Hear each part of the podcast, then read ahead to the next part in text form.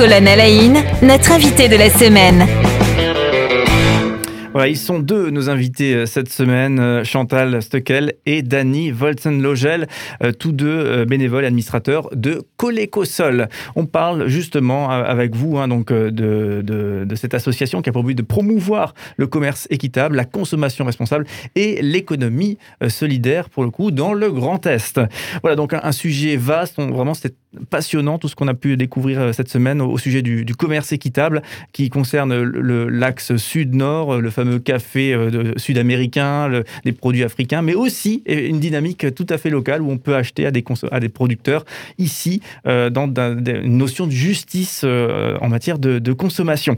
donc le sujet est très vaste et il y a un site internet www.colecosol.fr pour en savoir plus. Est-ce que vous, euh, tout à fait personnellement, en tant que consommateur, en tant que aussi euh, personne engagée finalement dans, cette, dans ce domaine-là, est-ce que vous avez évolué au, fur et à mesure des, années? Vous dites, tiens, ah, j'avais ça à l'esprit à ce moment-là, c'était ça ma conviction, et aujourd'hui elle s'est renforcée, ou elle a, muté, elle a changé, elle a évolué. Si, je vous dis ça, euh, Dani, est-ce que vous voyez une évolution chez vous en matière d'engagement? Absolument. Je pense que l'engagement, c'est vrai, il évolue parce qu'on voit les choses différemment, on se rend davantage compte au fur et à mesure euh, à quel point c'est important pour soi-même déjà. Parce que si moi j'ai un engagement qui me plaît et qui me fait du bien, soyons égoïstes, on se fait du bien aussi à avoir un bon engagement, eh bien c'est quelque chose qui apporte quelque chose à l'autre. Et si je consomme un produit équitable, bien, je fais du bien à quelqu'un, pas seulement à moi-même, mais aussi à l'autre, à celui qui produit. Et si je vais sur un petit marché de producteurs où je rencontre celui qui a produit mes carottes, mes tomates, mes choux, etc., eh ben c'est autre chose que si je vais dans un rayon énorme où j'ai du mal à choisir euh, entre tous les produits. C'est dans ce sens-là où je me rends de plus en plus compte que être proche du producteur est un plus vous disiez, est-ce que on a changé au cours du temps? Moi, au niveau du textile, maintenant, je fais très attention. Au niveau des vêtements, quand on sait que le, le textile est la deuxième source de pollution du monde, euh, on peut pas, en, ce moment, avec tout ce qu'on nous, tout, ce qui est réalité, la, le, monde qui a l'air de se déglinguer au niveau climatique, on peut pas continuer à faire comme ça des, des millions de tonnes, des milliers de tonnes de vêtements qui sont jetés parce qu'ils sont produits, ne sont pas achetés, mais hop, une autre. au niveau des textiles, maintenant, je fais vraiment attention. Et je crois que c'est bien qu'il y ait ces boutiques de seconde main qui se développent. C'est bien, on peut très bien, et d'ailleurs que l'Écosol a souvent soutenu, il y avait, on a eu des défilés de mode, de, de vêtements de seconde main. On développe tout cet aspect-là en se disant, on peut très bien porter des choses qui parfois n'ont même pas été portées une ou deux fois et qui sont revendues. Et alors très bien, on se, fait plaisir parce qu'il y a tout le choix et en même temps on évite encore de faire ces, pollutions. Non seulement les gens sont horriblement mal payés, ceux qui travaillent dans les usines en Bangladesh, ou c'est même plus la Chine parce que les Chinois ont maintenant envie d'avoir une vie un petit peu meilleure de ce que, ce qu'ils avaient il y a dix ans. Donc le monde du textile va de plus en plus loin là où les gens sont d'une pauvreté extrême pour faire faire des vêtements à, un, prix invraisemblable. Donc moi je fais attention pour les vêtements, oui c'est vrai. Oui c'est vrai que c'est, on y pense souvent pas. On pense à l'alimentation, mais on oublie souvent le vêtement, alors qu'effectivement il y, a des, y a des bonnes solutions. On parlait euh, et on l'évoquait hier très rapidement des territoires de commerce ah. équitable, un, un, mot que j'ai découvert avec euh, avec vous, Dany. Est-ce que vous pouvez nous, nous, expliquer à quoi ça correspond, sachant que l'Eurométropole de Strasbourg est un territoire de commerce équitable? Oui effectivement. Alors territoire de commerce équitable, c'est en fait un un label qui existe et il y a plusieurs villes. Alors, je, ne, je me concentre sur l'Alsace, même si au niveau national et international, c'est un label qui existe. Malheureusement, trop peu connu en cours, mais euh, vous venez de dire à l'instant l'Eurométropole de Strasbourg, mais il y a aussi la ville de Strasbourg. Ben, il y a en Alsace, il y a Saverne, il y a Bischwiller, il y a Saal, il y a Wittisheim, donc euh, près de Célestat, il y a Ungersheim euh, au sud de l'Alsace, même si actuellement Ungersheim n'est plus labellisé, mais en fait été labellisé pendant de nombreuses années.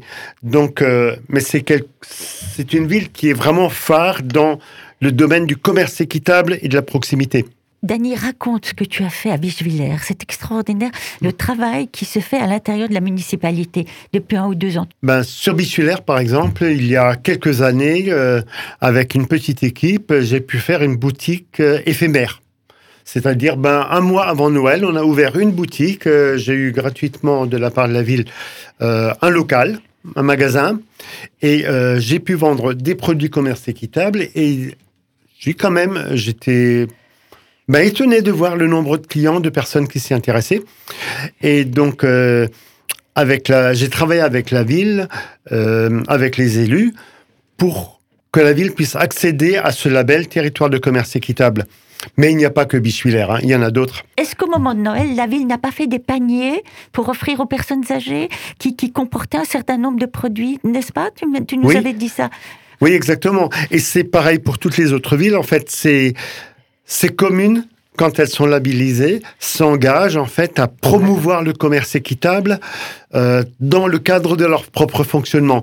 Oui, comme tu disais, Chantal, euh, les paniers, par exemple, les, cadeaux faits. Ça peut être aussi les réceptions faites avec des produits du commerce équitable. Plutôt que de prendre un jus d'orange conventionnel, on prend un jus d'orange, produit commerce équitable, etc. Et il y a de quoi se fournir dans ces produits-là. Euh, ça peut être aussi euh, inciter les cantines de la ville à avoir des produits commerce équitable et bio. Euh, ça peut être ben, inciter les commerçants à acheter et à vendre des produits équitables et bio. C'est en fait une dynamique de ville qui est prise en compte.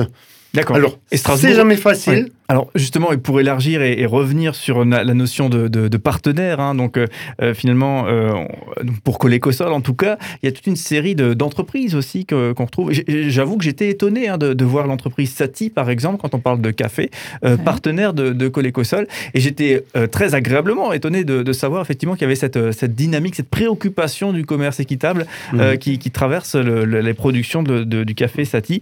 Est-ce que justement, vous avez, comment est-ce que vous faites pour, pour créer ces liens justement avec ces entreprises? Nous incitons des entreprises euh, à produire, à utiliser des produits commerce équitable. Par exemple, Sati ou Jardin de Gaïa, eh bien, étant en tant qu'entreprise, eh bien, euh, ils vont faire un pas vers leurs producteurs et dire, ben voilà, nous voulons vous soutenir pour que vous puissiez vivre correctement et convenablement. Sachant que le café, globalement, est régi au niveau d'un cours mondial du café qui ne permet à aucun producteur de vivre dignement. C'est comme si nous, euh, c'est nous en France, le SMIC étant à 10 euros, je ne sais plus trop combien, euh, à 10 euros, eh bien on disait, ah ben voilà, mais on va vous payer à 3 euros de l'heure. Et donc euh, ces entreprises vont vers leurs producteurs et dire, on veut vous payer correctement, équitablement, mhm. nous rentrons dans le cadre d'un label qui contrôle aussi ça pour que je ne sois pas seul à contrôler ce que moi-même je vends.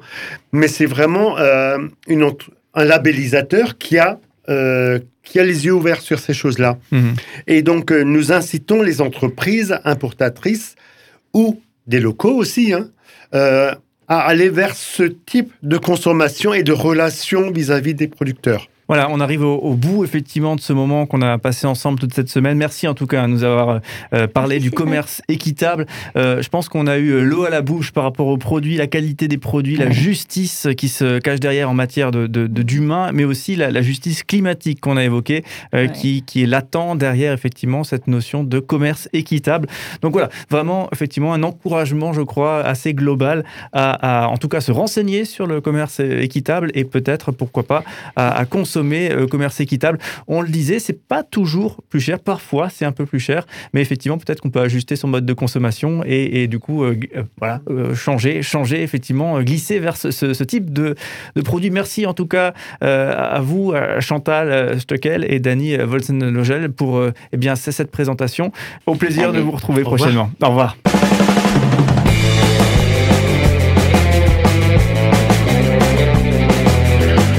Colonne Alain, notre invité de la semaine.